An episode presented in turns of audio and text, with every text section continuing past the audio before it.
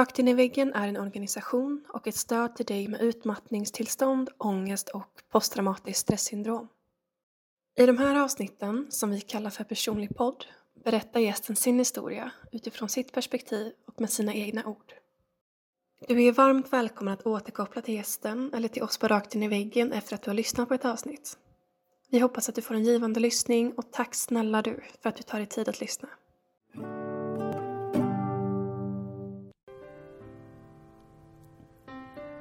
Det här är kanske något av det mest utmanande jag har gjort den senaste tiden. På, eller ja, på väldigt, väldigt länge. Eh, jag, jag vet inte vad som kommer komma ur mig eh, under den här tiden när jag spelar in. För jag har blivit ombedd att inte eh, förbereda någonting. Eh, jag visste inte ens nu hur jag skulle inleda det här samtalet med mig själv. Så det här känns faktiskt... Eh, jag är ganska nervös. Eller jag är väldigt nervös. Men jag är också väldigt förväntansfull för att få se vad som kommer komma ur mig. Uh, ja. Men eh, jag tycker att det här är extremt spännande och en helt fantastisk möjlighet. Um, för att jag kan inte komma på typ en endaste gång jag har gjort någonting ehm, prestationsinriktat där jag inte har uh, blivit ombedd att prestera eller förbereda mig. Um, jag kom, har alltid kommit till möten väldigt beredd, väldigt förberedd, väldigt påläst. Uh, jag skulle aldrig komma till ett prov och inte ha pluggat inför det. Eh, och nu känner jag mig faktiskt eh, lite som eh, ett, så som man behandlar barn. Att man tillåter barn att bara få vara och eh, allt de gör är bara fantastiskt.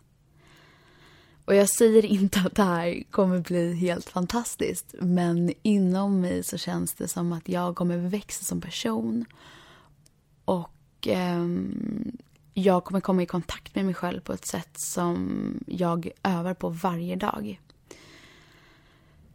Så jag ska faktiskt erkänna att igår innan jag gick och la mig så eh, skrev jag ner några anteckningar som jag tänkte att det här vill jag förmedla. Det här vill jag eh, eh, prata om. Men jag började liksom garva åt mig själv och bara stängde ner den här anteckningsappen i min mobil och bara nej. Jag ska inte, jag ska inte förbereda mig. Jag ska lita till mig själv. Jag ska lita till eh, det som har bett mig nu att inte förbereda mig för att de säger att det är det bästa. Så, ja. Men det kanske är bra att veta lite vem jag är. Eh, alltid en jätte, jättesvår fråga för att det är så lätt att man pratar om sig själv utifrån vad man gör. Så jag ska försöka att blanda lite. Jag heter i alla fall Felicia Uggla. Jag har mitt 29 år igång. och jag bor i Stockholm med min fantastiska pojkvän och vår eh, sjukt envisa men så sjukt gulliga hund. Alla ni som funderar på att skaffa hund, gör det bara. Det är det bästa jag har gjort. Um, jag har under egentligen hela mitt liv alltid varit en prestationsinriktad person och sökt bekräftelse genom prestationer. Och jobbar nu emot det. Ehm, dels för att jag drabbades av en utmattningsdepression och dels för att jag inte tror att allting måste vara prestationer hela tiden.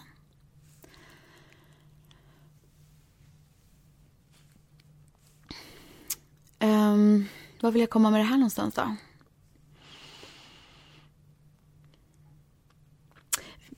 Jag hade tänkt um, det här med utmattning. Att um,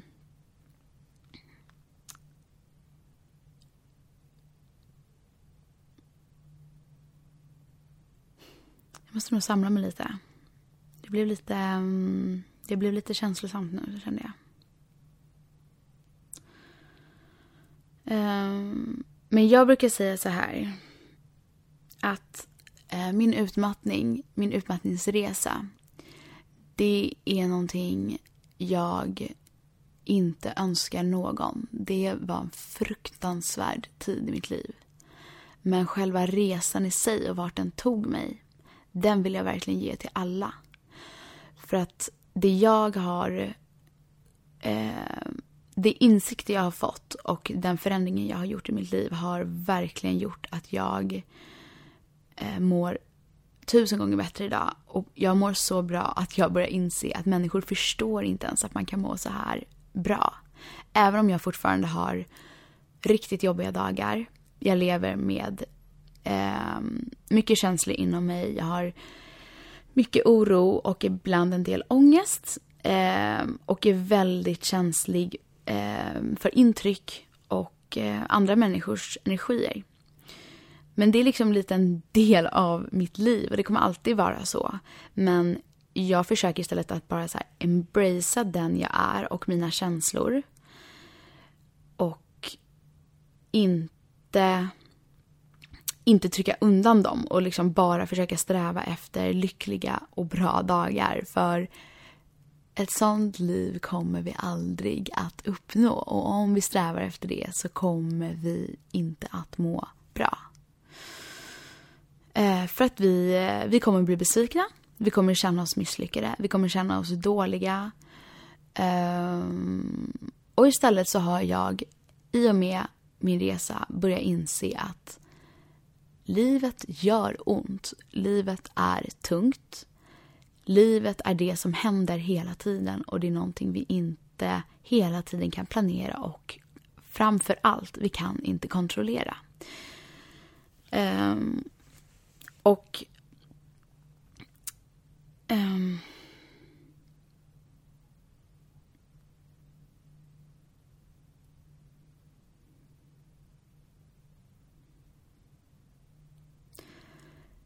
Jag tror just det här med um, alla de känslor vi sitter inne på. Uh, nu måste jag faktiskt säga att varför jag så här tystnar emellanåt är för att jag känner att när jag börjar prata så uppstår det väldigt mycket inom mig eh, jag känner att det finns så himla mycket tankar och känslor och funderingar och det, tänk er att ni står eh, ni står i slutet av en skog ehm, och tittar ut från skogen och därifrån finns det tusen olika vägar ni kan välja. Just så känns det i mitt huvud just nu. Det känns som att eh, jag skulle kunna prata en evighet om kontrollbehov. Jag skulle kunna prata hur länge som helst om känslor. Jag skulle kunna prata hur mycket som helst om prestation. Ehm, så när jag börjar prata om någonting så känner jag i mig själv att jag vill gå alla vägar samtidigt. Men jag kanske ska bara försöka fundera på en sak. Um,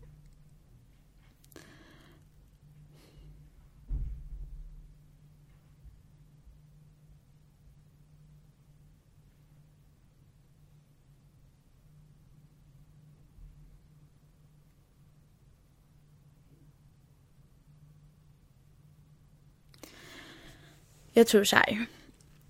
Det jag uppskattar fantastiskt mycket med det som min utmattning lärde mig, det är att jag kommer aldrig vilja gå tillbaka till den personen och det beteenden och tankesätt jag hade innan jag blev sjuk. Det var ett sätt som gjorde att jag hamnade i min utmattningsdepression. Och den personen, den var inte nyttig för mig. Den personen skadade mig. Och den personen jag vill bli, det är den personen jag är nu. En person som är tillåtande till den jag är. En person som ifrågasätter saker. Som inte bara låter eh, det svenska samhället som jag lever i nu får bestämma vem jag är. Eller vem jag ska bli. Utan jag låter mig bara vara den jag är inom mig själv. Ehm, jag är accepterande mot den personen jag är. Och istället för att försöka trycka undan ehm, det jag har inom mig och det som jag känner är viktigt för mig. Det vill jag istället omfamna och göra ännu större av. Och jag brukar kalla det som eh, att det är mina superkrafter som jag har inom mig. Och att om andra inte förstår det så är det för att de, inte människ de människorna sitter inte på de superkrafter som jag gör. Um, exempelvis på det är mitt känsloliv. Eh, jag har alltid varit en person som har väldigt mycket känslor och jag kan uppleva mig själv som kanske lite dramatisk ibland, att det går väldigt fort i svängarna. Eh, att jag kan gå från att vakna och vara ganska låg till att jag en timme senare kan vara världens lyckligaste som dansar runt hemma i underkläder och bara älskar livet. Till att en timme senare eh, ha dåligt självförtroende och känna att fan vad livet suger. till att eh, ge mig ut på stan och tycka gud vad härligt det här var. Alltså det, det går upp och ner hela tiden. Och jag försöker se det som min superkraft för att jag kommer alltid känna mycket, mycket mer än vad många andra gör.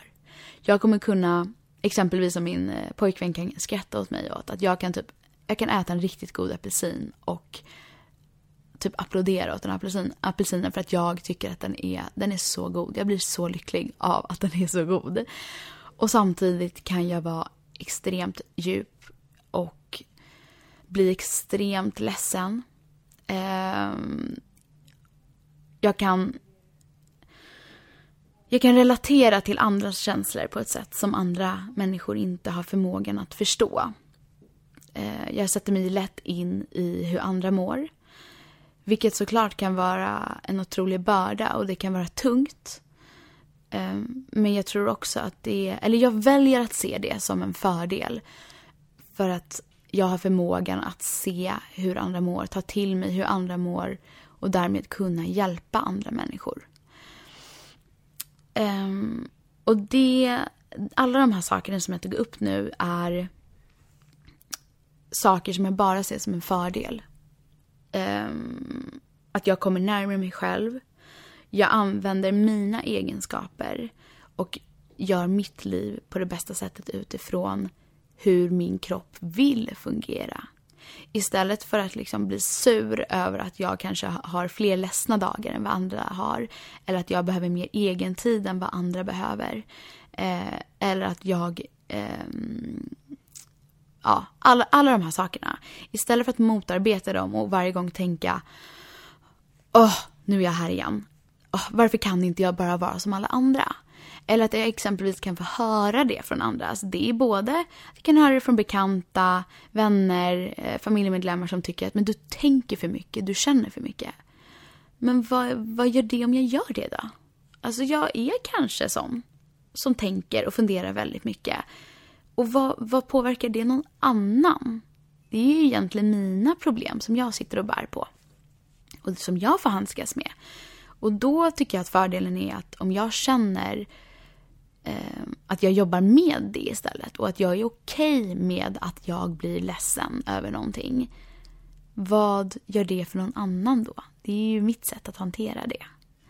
Eh, och där vill jag faktiskt komma in på en annan sak som jag hörde häromdagen som jag tog till mig väldigt men jag verkligen kände nästan att det, det blir som mitt mantra. Det får bli liksom nästan mitt så här, veckans ord eller veckans mening.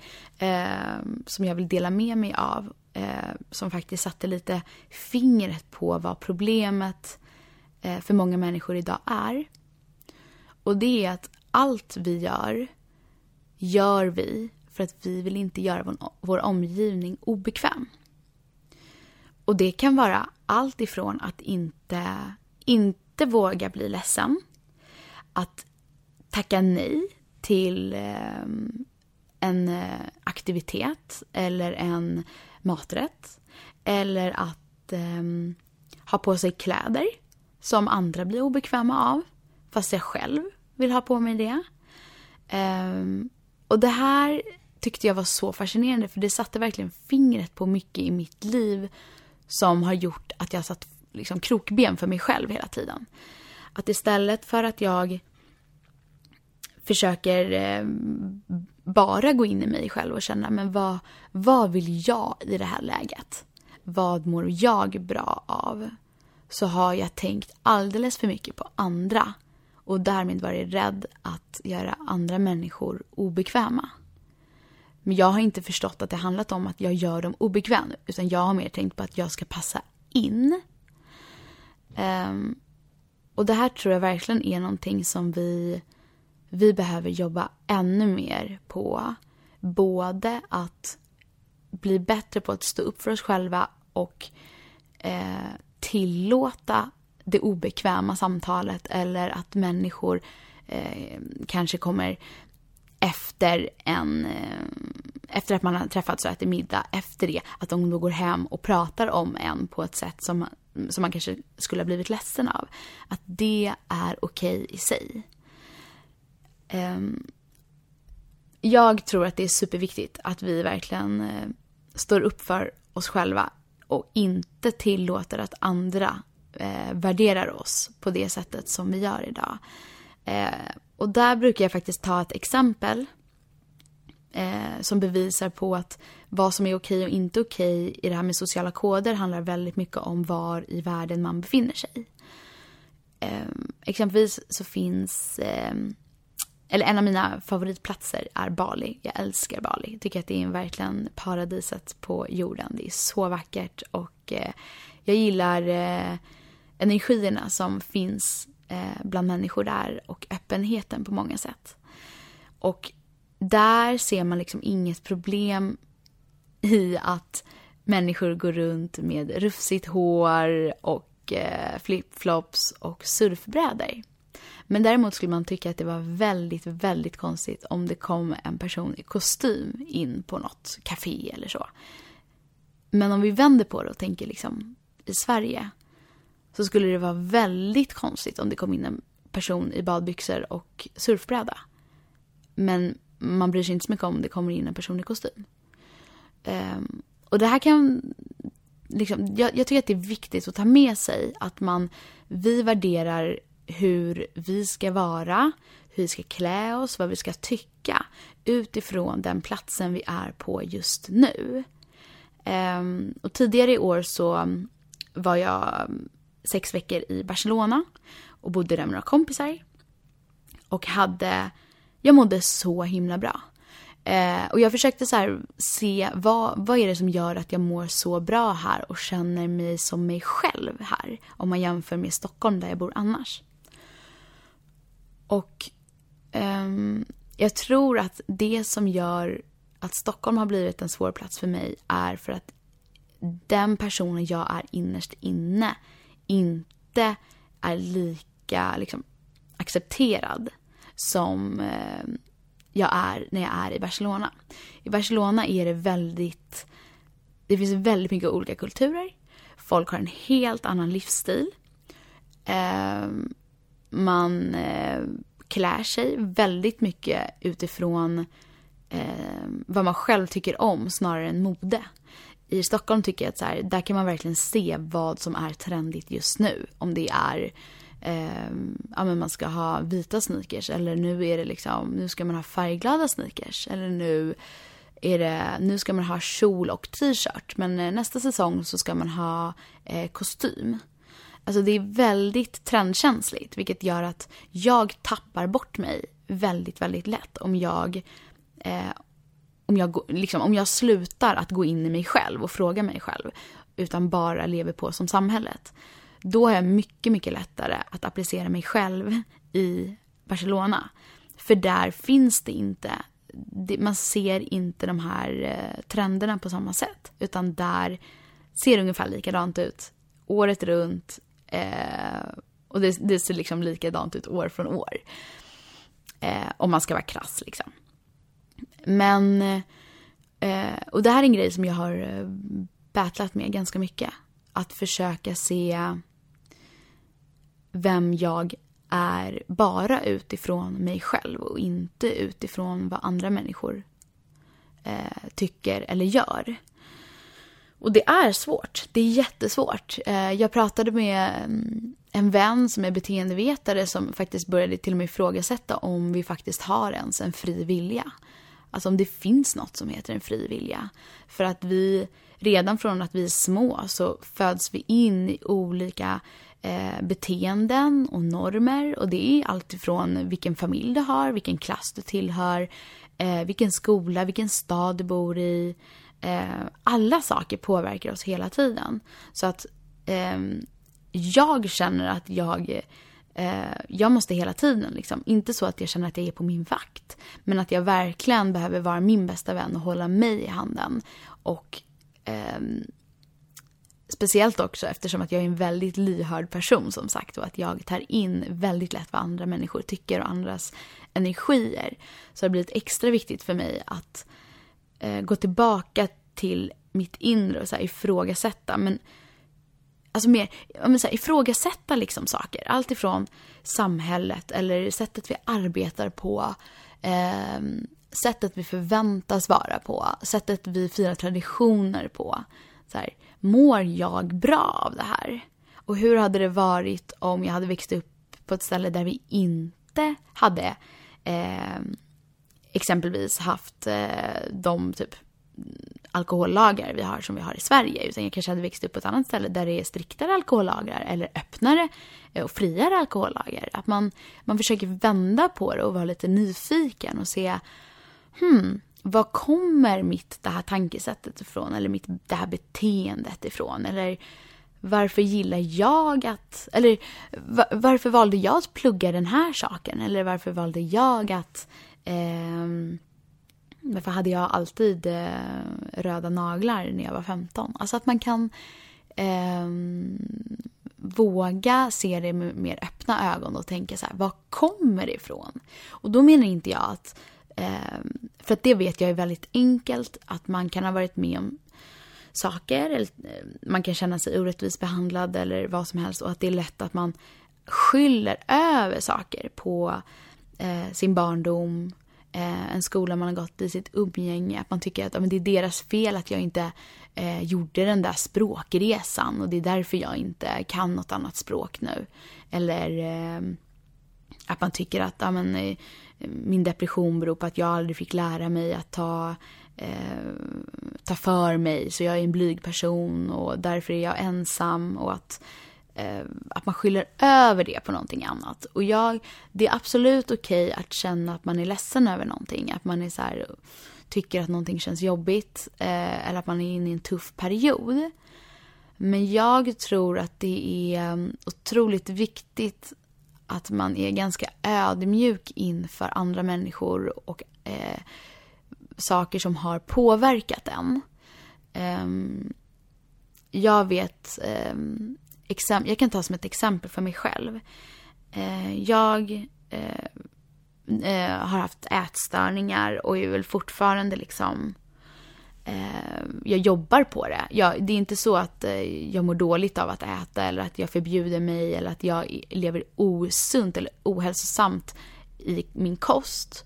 Men ibland så kommer de här liksom, tankarna åt mig igen. Att så här, om jag bara eh, tränar lite mer eller liksom utesluter lite mer. Men så vet jag så här, nej, nej, nej, nej. Det, där, det där är inte tankar som är bra. Det där är, det där är tankar som är liksom de där måste jag se upp med och de måste jag ta hand om. De där måste jag försöka förstå.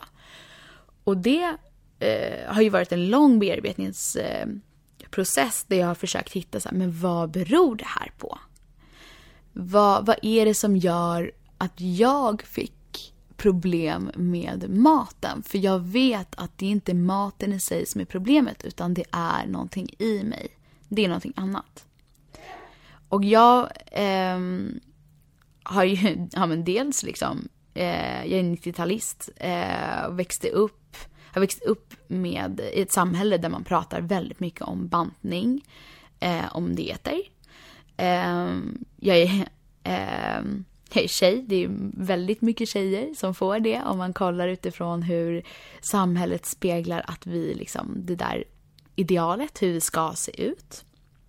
Ehm, men jag har också ehm, växt upp i en familj med ehm, två andra systrar där vi såklart, man får lite olika liksom eh, roller eller man blir beskriven på olika sätt och sådär. Och jag har alltid fått höra att jag är den där långa eh, och smala eh, liksom, den sm eh, långa smala tjejen. Och det blev länge min identitet. Eh, och att jag ofta fick höra så här, men du kommer aldrig kunna lägga på dig, du kommer kunna äta vad du vill och så. Eh, så när jag blev äldre och eh, inte, alltså absolut inte att jag började lägga på mig, det är inte så, men att man liksom, man förändras i sin kropp, man ser ut på ett annat sätt, man får former, man blir kvinnlig liksom. Man går från att vara ett barn till en ungdom till vuxen liksom. Eh, och det hade jag väldigt svårt att handskas med, för att jag var ju den liksom, taniga tjejen. Och sen så började jag få former som jag inte alls trivdes i. Och det blev ju lätt att jag kunde liksom tycka att men det, det är min uppväxt det är fel på. Liksom. Det, är, det är inte jag. Eh, men det, om jag hade gått omkring och varit bitter över det eller känt att det här är det här är andras fel att jag har hamnat i det här. Då hade jag ju aldrig tagit tag i mitt problem och kommit ur det. Utan då hade jag hela tiden sett att det finns en bov i dramat. Eh, och det här behöver inte jag ta ansvar för. Men istället, eh, och det här tog många år, absolut. Alltså jag var ju, hade ju mycket ångest och problem över mat väldigt, väldigt länge och kände liksom att jag, eh, jag trodde ju att alla kanske kände på det sättet, att man fick ångest när man åt mat och så. Men eh, under en lång, lång tid och tack vare liksom min jag skulle säga utmattning som ändå fick mig att göra stora förändringar i mitt liv och se över mitt beteende och tankesätt och bemötande i livet. Och, och då tror jag att um, där insåg jag att så här, allt arbete ligger i mig själv. Och jag, jag vill inte fortsätta att må dåligt över det här. Jag vill må bra, jag vill kunna njuta av mat, jag vill kunna ha ett sunt, en sund syn på eh, mat och eh, träning. Eh, och jag vill komma vidare. Och det finns faktiskt, jag, jag, kan absolut få verktyg och kunskap från andra människor men arbetet i sig ligger ju i mig. Och det, då spelar det ingen roll om jag går hem till min familj och säger att det är ert fel att jag har ätstörningar för ni har sagt att jag alltid kommer att eh, vara på ett visst sätt eller se ut på ett visst sätt. Eh, utan det är ju, det är ju liksom, det är ju att lägga över problemet på dem och sen bara skylla det på att det, det är en annan person som gör att jag mår så här idag. Eh, och jag, jag, jag, kan förstå att det, det, är extremt svårt och jag kan uppleva att det är mycket nu eftersom att jag pratar väldigt mycket om eh, samhällsnormer, stress och utmattning och ångest. Eh, så har jag väldigt mycket människor omkring mig som också pratar om sånt och eh, är intresserade. Och jag kan ändå se lite av en trend i att man tycker att det ofta är någon annans fel. Um, och det är någonting som jag verkligen vill få människor att förstå att um, det, vi kommer aldrig kunna påverka allting runt om oss. Vi kommer aldrig eh, liksom ha det här, ehm, det här perfektionismen i, i vårt samhälle. För att det kommer, vi kommer alltid vara individer som tänker på olika sätt och som bemöter saker på olika sätt och beter oss på olika sätt. Vi vill olika saker, vi har olika visioner och mål. Eh, någon person kanske tycker att det absolut viktigaste är att eh, nå en viss roll i ett bolag och har inga problem med att köra över andra. Men en annan person tycker att men, vi ska uppnå det här tillsammans och vi ska göra det som ett team och nu eh, liksom, gör in, gör, gå inte över lik för att komma dit. Och vi kan inte kontrollera varandra på de här olika sakerna. Eh, och, och, det har verkligen varit en lärdom för mig i min utmattning att eh, jag kan ta hand om mig själv. Men jag kommer aldrig eh, kunna påverka eller välja åt andra vad de ska göra eller tänka.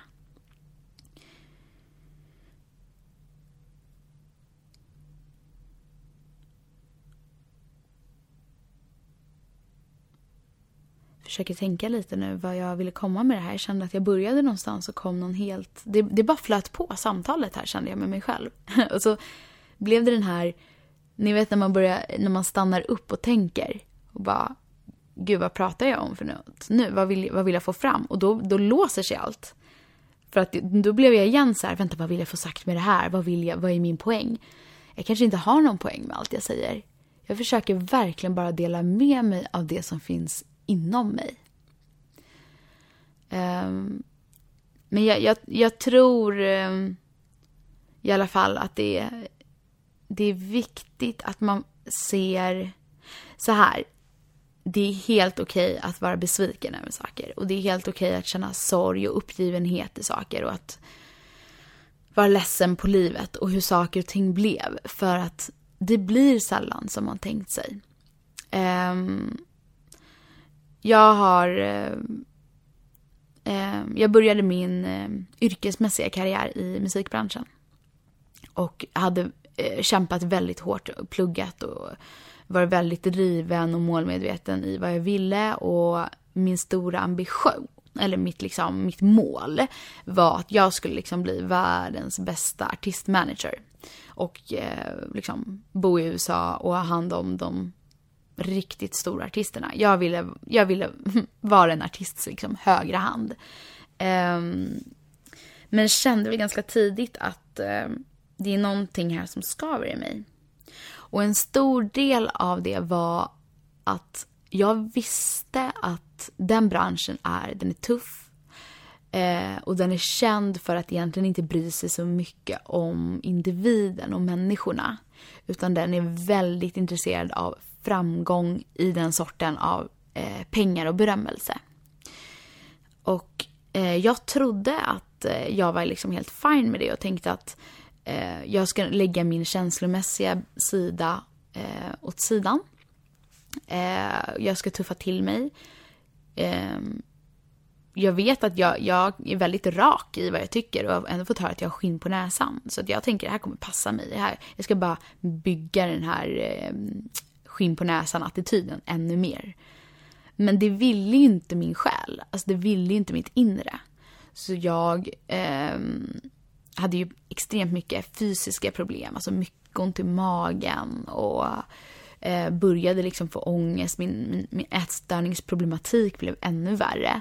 Eh, och eh, mådde väldigt, väldigt dåligt. Och efter min utmattning som kom liksom i, i och med allt det här. Jag var så himla vilsen i allt. Jag visste verkligen jag hade kämpat så himla länge för det där och när jag kände att min kropp inte ville och jag vill inte möta det. Jag vill inte, jag vill inte känna att min kropp inte ville. Jag ville bara tuffa på och låtsas som ingenting.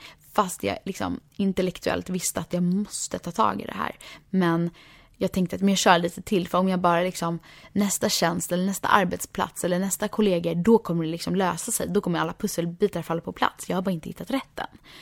Men samtidigt så någonstans där inne så visste jag att om jag bara lyfter lite på det här locket och säger att eh, det här är inte rätt för mig. Då kommer det bli väldigt, väldigt jobbigt för mig. För att då kommer jag behöva se mig om efter ett nytt yrke. Jag kommer behöva förstå vad jag vill göra igen.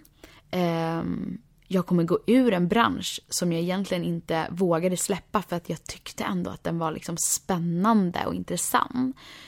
Eh, men ja, vad skulle jag säga med det här nu då?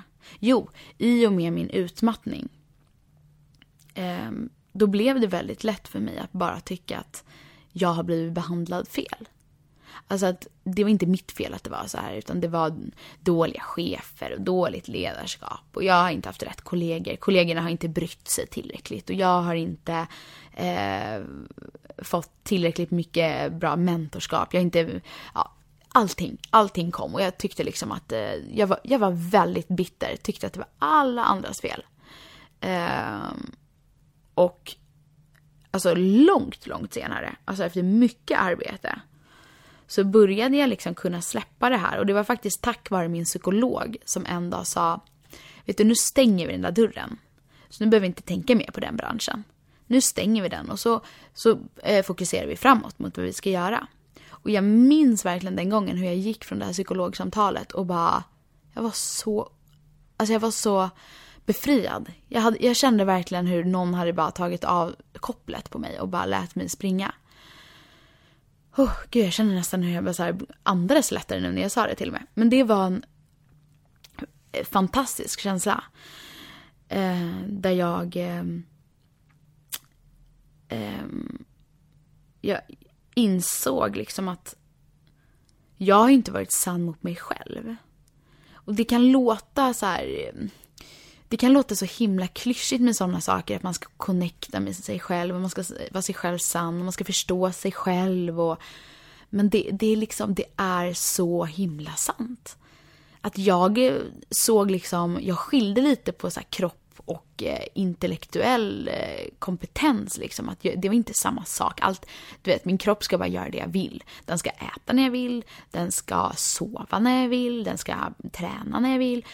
Men jag, jag kunde inte se att allt det här hänger ihop med att jag måste ju faktiskt lyssna på min kropp. För även om det är jag som har liksom Eh, kontroll i, över så här, spakarna på vilket håll jag ska gå så, här, så måste jag ju känna in så här, men vad vill min kropp för någonting? Lite som att man ser sig själv som så här, projektledare över sin kropp. Man, man kan inte bara köra på, utan man måste lyssna in. Eh, och det hade inte jag gjort. Alltså det, det var...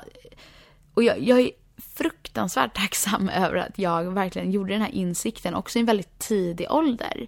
Eh, att jag inte hann tuffa på längre. Eh, för att eh, den är, det är tufft. Ehm, det är jättejobbigt att ehm, vara så vilsen i sitt liv att man inte vet. Jag visste ingenting. Alltså, jag var tvungen att skala av allt. Jag ehm, jag visste inte ens vad jag tyckte om att äta. Jag, tyckte, jag visste inte vad jag, vilka vänner jag ville ha kvar i mitt liv. Umgås jag med dem för att jag borde? Eller gör jag det för att jag vill? Eller så här, jag, jag liksom fick vända och vrida på allt. Eh, vilket jag började göra. Jag började verkligen skala av allting i mitt liv. Eh, jag började liksom om från början lite grann och försöka att så här, eh, vilket också var väldigt bra för min ätstörning. Eh, för att helt plötsligt så var det så här, jag kan inte tänka på vad som är eh, innehåller lite kalorier. Utan jag måste börja om och tänka vad tycker jag ens är gott att äta. Eh, och det är ju inte det lättaste när man liksom eh, har ätit sånt som eh, tjejtidningar säger att man ska äta. Eh, jag visste ju inte liksom vad jag... Eh, jag kunde inte skilja på vad jag tyckte och vad samhället tyckte. Eh, det var verkligen en, ett uppvaknande för mig som var ett tufft arbete men det, det, har gett mig så mycket att verkligen göra det arbetet på riktigt. Eh, för det har också lärt mig att skydda mig själv mot när andra människor pratar. Om vi, vi tar exempel mat, ställ, eh, matfrågan, liksom, som jag har pratat en del om det. Men om man eh, om jag sitter och pratar med en kompis och så börjar den personen säga att ah, jag har läst ganska mycket om att så här, eh, det är inte så bra att äta sent på kvällarna. Efter klockan sex ska man inte äta. Och, och så här, jag, jag, kan lyssna på vad den personen säger. Men jag berörs inte av det som jag hade gjort för kanske fem år sedan. Då hade jag bara gått direkt hem till min pojkvän och bara, eh, nej men nu har jag hört man ska inte äta efter klockan sex så vi, vi ska sluta med det. Alltså att jag, jag köpte rakt av vad en annan människa sa och bara började göra så. Utan att så här, ifrågasätta, men vill jag det här? Alltså bara för att någon annan gör det behöver inte jag göra det. Utan nu kan jag sitta och lyssna och bara säga, men om du tror att det är bra för dig, gör det. Eh, liksom, att man verkligen bara man lyssnar, det rinner liksom av en på ett, på ett annat sätt än vad det gjorde förut. Det var mycket mer liksom att jag känslig för, för andras åsikter. Um, ja.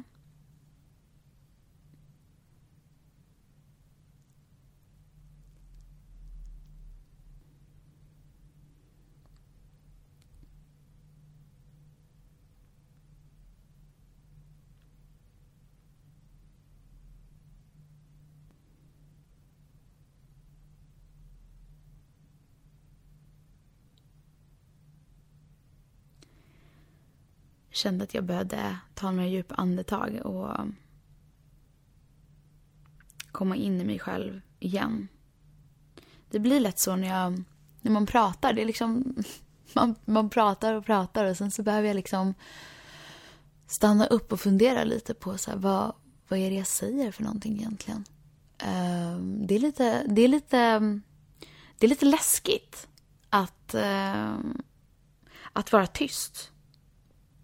Um, speciellt när man vet att så här, allt jag gör nu spelas in. Um, och då direkt, jag kände det nu, jag började tänka så här, men gud kommer folk tycka att det är konstigt att jag är tyst här? Jag kanske borde säga någonting, vad ska jag prata om? Ska jag prata lite om ångest kanske? Eller ska jag prata mer om min utmattning? Eller? Men så bara, nej, jag gör ju verkligen inte det här, eller jag ska inte säga att jag verkligen inte gör det här för någon annan. Det är klart att jag tycker att det är helt fantastiskt att jag har fått den här möjligheten att få prata till andra människor. Men eh, jag är ju verkligen det här också för mig själv. Just för att det här är en, det här är verkligen en utmaning. Att eh, sätta sig framför en mikrofon i ett rum jag aldrig har varit förut och eh, bara, bara prata om... Och det är... För jag vet, jag frågade ju innan så här, är det något speciellt ni vill att jag ska prata om? Som, det, varför kontaktade ni mig? Vad, är det något ämne ni tycker jag pratar speciellt bra om? Eller? Och så, nej, nej men eh, kör bara på. Eh, och jag fick faktiskt tips att, och det vill jag tipsa er om också om ni inte har gjort det, men jag lyssnade på Micke Gunnarssons eh, eh, inspelning för Rakt in i väggen och jag älskar honom alltså. Vilken fantastisk människa och han var verkligen så han pratade om allt möjligt och han var så himla närvarande och eh, man kände ibland hur han blev verkligen berörd av det han sa och ibland skrattade han bara och jag tycker att det är så himla fint när människor är så så himla naturliga att det liksom man bara öppnar upp. Och det är verkligen något jag strävar efter att jag vill vara, jag vill vara så naturlig. Jag vill vara mig själv och jag vill, eh, jag vill visa andra människor att du kommer må så mycket bättre som människa och du kommer göra din omgivning, eh, du kommer vara liksom en bättre person för din omgivning. Alltså om ni tar det på rätt sätt. Man, man blir sin, liksom, den bästa personen i sig själv eh, om man är naturlig. Eh, och det här är faktiskt någonting som jag tänker väldigt ofta på att eh, det finns så fantastiska människor som pratar om det här med att ehm, om, om, om liksom det jag anser är viktiga saker allt som inte är konsumtion, materialism, perfektion. Eh, alltså allt det här liksom yttre faktorer som pratar mer om det inre med att eh, möta sig själv, att eh, vara nyfiken och ifrågasättande. Eh, och så tänker jag ofta så här, om man tar exempelvis Instagram som ett, eh, en kanal. Och att många av de här människorna som säger alltså, saker som jag bara vill... Jag vill bara att alla ska få läsa det. Och de har inte jätte, jätte många som följer dem. De som följer är väldigt trogna. Alltså väldigt sådär. Man märker att det finns ett fint community med att man delar och man peppar varandra och visar att man finns. Eh, men annars är det liksom, det är inte ett stort följarantal som många influencers har. Och det har jag funderat väldigt mycket på. Så här, men vad beror det på? Varför, varför följer vi hellre något som är väldigt så här, glattigt? Eh, eh, som kanske visar upp eh, ja, men, så här, resor och eh, saker man har lyckats med i sitt jobb. Eller eh, Eh, kläder, man delar kanske mm, koder för eh, samarbeten och så här. Och då, de kan ju ha så miljoner följare. Och jag tror, ehm, för att jag upplever att människor är så här, att man, folk blir irriterade på att man bara vis, när man bara visar upp en bra sida.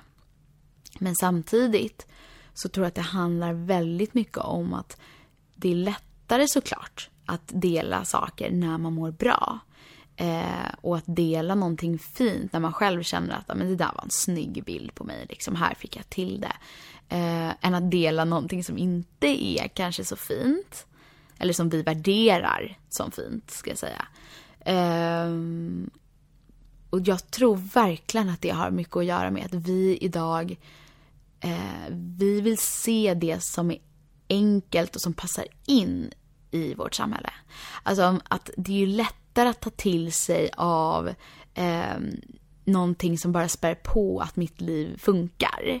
Eh, att man, eh, ja men jag kan fortsätta att eh, exempelvis äta kött i den mån jag gör och jag kan fortsätta att resa i den mån jag gör med flyg eller jag kan, ehm, jag behöver inte träna eller jag behöver inte ehm, jag behöver inte så mycket sömn. Alltså, eh, allting som bara spär på våra, våra livsval som gör att vi inte behöver förändras. Det är mycket lättare att följa. Men jag har också upplevt att eh, för så har jag också verkligen haft det och jag har säkert mycket sånt kvar i mitt flöde. Så här, saker som är eh, så som jag vill se världen.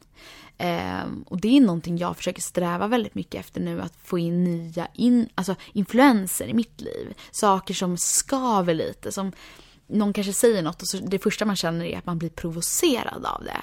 Att man liksom får taggarna utåt. Um, för att jag försöker istället vända det till att okej, okay, men om jag blir provocerad av det så finns det ju en anledning till att jag blir provocerad av det. Det kanske är att jag till en början inte um, vill ta in det i mitt liv eller att jag orkar inte göra den här förändringen. Men det kan ju också, eh, det, det är ju också ett, alltså man har ju ett alternativ här. Istället för att liksom bli provocerad och bara stänga bort det så kan man ta in det i sitt liv och bli lite nyfiken och fråga varför provocerar det här mig? Varför kan inte jag eh, försöka, jag kanske kan fråga, snälla utveckla, det här provocerade mig men jag vill gärna veta vad du tycker. Eh, och det, det Ja, men det, det, är verkligen någonting jag försöker att få in ännu mer. Att inte hela tiden tro att jag sitter på frågorna. Um, eller på frågorna. Jag sitter på frågorna. Men att man inte sitter på alla svar. Att det inte finns ett rätt och ett fel. Utan att det finns massa olika nyanser eh, utifrån liksom eh, och det, det, har ju med allt att göra liksom med eh, hur man är som person, bakgrund, eh, omgivning, allting. Att vi har olika föreställningar om vad som är rätt och fel. Men istället för kanske försöka se det som att men det finns inte rätt och fel. Det finns bara att man, man försöker ta, liksom, man försöker lära sig saker. Eh, för så försöker jag verkligen se livet, bara som att jag lär mig saker. Eh, exempelvis i min utmattning, det, det lärde mig någonting. Det har tagit mig hit. Eh, och det har fått mig att ändra så mycket i mitt liv som har gjort mitt liv bättre. Jag har insett, istället för att se mig som ett, liksom, ett offer för min utmattning, så ser jag det som att det är en erfarenhet som har gjort mig starkare och den kommer jag använda till att hjälpa andra människor. Um, och det, men det, det är verkligen någonting jag Um, ja, men det, jag tycker att det hade varit extremt intressant i vårt samhälle. Att bara få fram ännu mer uh, nyfikenhet. Lite mer så som barn är. Uh, lite att våga testa saker. Att inte bara göra något för att man har gjort det alltid. Utan eh, våga lära sig nya saker. Våga, eh, våga ha obekväma samtal. Det är verkligen någonting jag, jag tror på. Och att inte värdera eh, andra människor utifrån liksom att man eh, liksom åsikter på det sättet utan ändå att se att men det är en människa där bakom och det finns en anledning till att den här personen har de här starka åsikterna om någonting. Eh, det, det tror jag verkligen hade gjort vårt samhälle eh, mycket finare och att vår, eh, alltså som individer hade vi mått väldigt, väldigt mycket bättre. Um, och jag fick en liten tanke nu när jag satt och pratade om alla de här grejerna. Just med det här med värdering och uh, känslor och tankar. Och um, eh, jag eh, försöker att inte värdera saker eh, så mycket. Eh, för att jag gör det väldigt lätt. Eh, jag värderar saker som fint och fult och jobbigt och kul och tråkigt och istället försöka bara se det för vad det är och att eh, det är reaktioner. Exempelvis i vår kropp, att eh, när, min, när, min, när jag är ledsen så är det en reaktion på någonting. När jag är glad är det en reaktion på någonting. Um, och att bara låta det faktiskt få vara. Och inte eh, börja ifrågasätta. Utan eh, återigen, omfamna sig själv och eh, låta en få vara det man känner och upplever just nu. Inte motarbeta sina tankar. För låt tankarna få vara, hur konstiga de än är. För dina tankar kommer inte sätta agendan för vad du gör. Eh, utan att... Och det är faktiskt en, en vän till mig eh, som sa just det att om man börjar försöka stoppa sina tankar, då är man ute och cyklar. För det kommer vi inte kunna göra. Tankarna kommer och tankarna går. Eh, och ibland är vi bekväma med våra tankar. Och ibland tänker vi saker som är bara så här, vad tänkte jag nu för någonting? Det där var ju, vad, vad, vad, vad är jag för person som tänker det här? Men låt det bara vara. Alltså det, det är helt okej okay att man tänker så här konstiga grejer. Eh, låt, men jobb, jobba med det istället. Kanske samma sak där, var lite nyfiken på, oh shit, var kom det där ifrån kanske? Eh, det tror jag väldigt, väldigt mycket på. Um,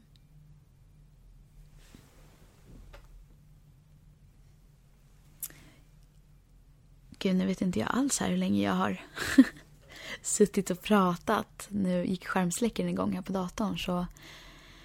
Um, och jag, jag har ingen aning om här vad jag, vad jag har suttit och sagt. Uh, får hoppas att det har kommit ut någonting. Det känns nästan lite som att jag har ett så här terapisamtal med mig själv.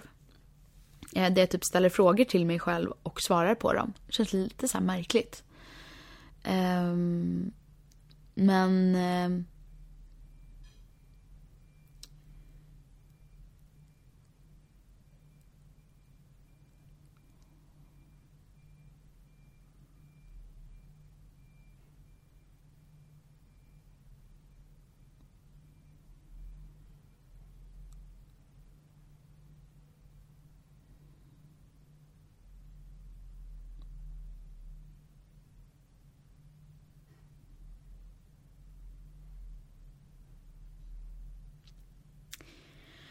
Jag försöker fundera igenom lite vad jag har pratat om och eh, om det finns någonting jag verkligen eh, känner att min resa har lärt mig som jag inte har sagt, som jag skulle vilja säga. Eller eh, sammanfatta det här på något sätt. Och ehm, jag skulle vilja avsluta med några saker. Eh, jag har fantastiska människor i min omgivning och eh, ju mer eh, öppen med vem jag är eh, desto mer människor eh, av liksom ja, men bra människor, människor jag verkligen älskar och vill ha i mitt liv har kommit till mig. Och de här människorna som jag tidigare kanske har eh, försökt eller velat ha en relation med men som inte har funkat. Det har liksom glidit iväg lite naturligt. Och många av mina vänner är mm, men säger så himla bra saker. Jag skulle vilja dela med mig lite av det. Um, och um, en, um, en grej som um, min vän Sandy Stadelman, min bästa vän, säger är ofta att du, du vet vad du vill. Du kanske inte är där än. Men eyes on the prize. Eh, ha is i magen. Och du kommer komma dit. Eh, och skit i vad andra tycker. Gör det du är bäst på. Gör det du vill göra. Och hon har verkligen, jag vill typ, alltså jag vill verkligen ta tillfället i akt och verkligen tacka henne för att hon har lockat ut så mycket bra saker i mig. Hon har verkligen lärt mig att jag är den enda som vet hur jag vill leva mitt liv. Och våga eh, ta plats. Våga vara konstig. Våga vara den personen eh, som du är i alla eh, sammanhang. Eh, våga liksom eh, du behöver, vad du än vill göra, du behöver inte passa in. Du behöver inte gå på ett möte i kostym och smink och klackar. Jag, jag kan komma dit i, vara osminkad, ha uppsatt hår, eh, ha, ha vad jag vill på mig. Alltså, försök inte att gå in i en roll, utan var dig själv sann. Um, så hon har verkligen fått mig att så här, va, vara sig själv i alla lägen och inte, inte må dåligt över att du bara är dig själv. Eh, försök inte anpassa och plisa andra. Sen har jag eh, två fantastiska vänner som heter Erik och Simon. Eh, som är så otroligt kloka i, eh, i det mesta. Alltså verkligen. Och de har lärt mig att eh, du kan inte hjälpa en annan vuxen människa. Utan du kan bara säga att du finns där. Arbetet måste varje vuxen individ göra själv. Så har du människor i din omgivning som inte mår bra av olika saker. Eh, lägg inte över skulden på dig själv att du inte har gjort tillräckligt. Du gör alltid tillräckligt bara genom att finnas. Personen i fråga måste själv ta tag i sitt liv och vilja ha förändring.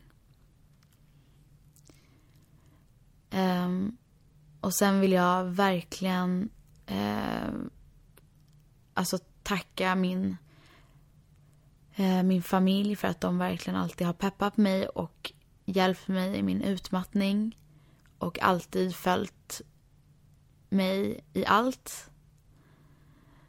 Gud, nu blir jag lite rörd. Ehm, men de har verkligen hjälpt mig att att bråka med samhället när jag mådde dåligt. De har tagit mig, hållit mig i handen och följt med mig till läkarmottagningar och eh, eh, pratat för mig när jag inte har kunnat. Eh, när jag har mått så dåligt att jag inte har vetat varken ut eller in. För det är, det är svårt när man mår dåligt att förstå om det är på riktigt eller inte. Speciellt när man möter jag hade lite otur i början och mötte läkare som inte var jättebra. Som tyckte mer att jag var ung och inte skulle vara sjukskriven för utmattning i den åldern. Eh, Medan jag själv eh, kände att någonting är fel. Men när man sitter där i rummet med läkaren så är inte det så himla enkelt. Um, det är svårt att säga till någon som är utbildad läkare att eh, jag behöver hjälp när läkaren säger nej du behöver bara gå på bio. Vilket jag faktiskt fick höra första gången. Eh, så det är verkligen ett tips. Och har du inte en, en bra relation med din familj så kanske du har en vän eller en kollega eller någon som kan hjälpa dig. För det är, eh, det är svårt att vara sjuk eh, och, och, få rätt hjälp. Det, det är det. Eh, och där är det... Men jag, jag, vill fortfarande skilja på att så här, som anhörig kan du inte göra hela jobbet, du kan bara finnas där. Eh, men som sjuk kan man verkligen behöva någon som finns där. Om ni förstår den skillnaden.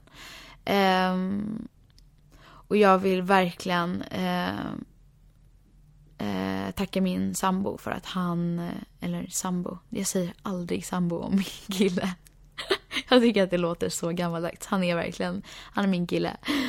Um, för att han, um, han aldrig har suckat åt mig. Han har aldrig tyckt att min ångest har varit jobbig.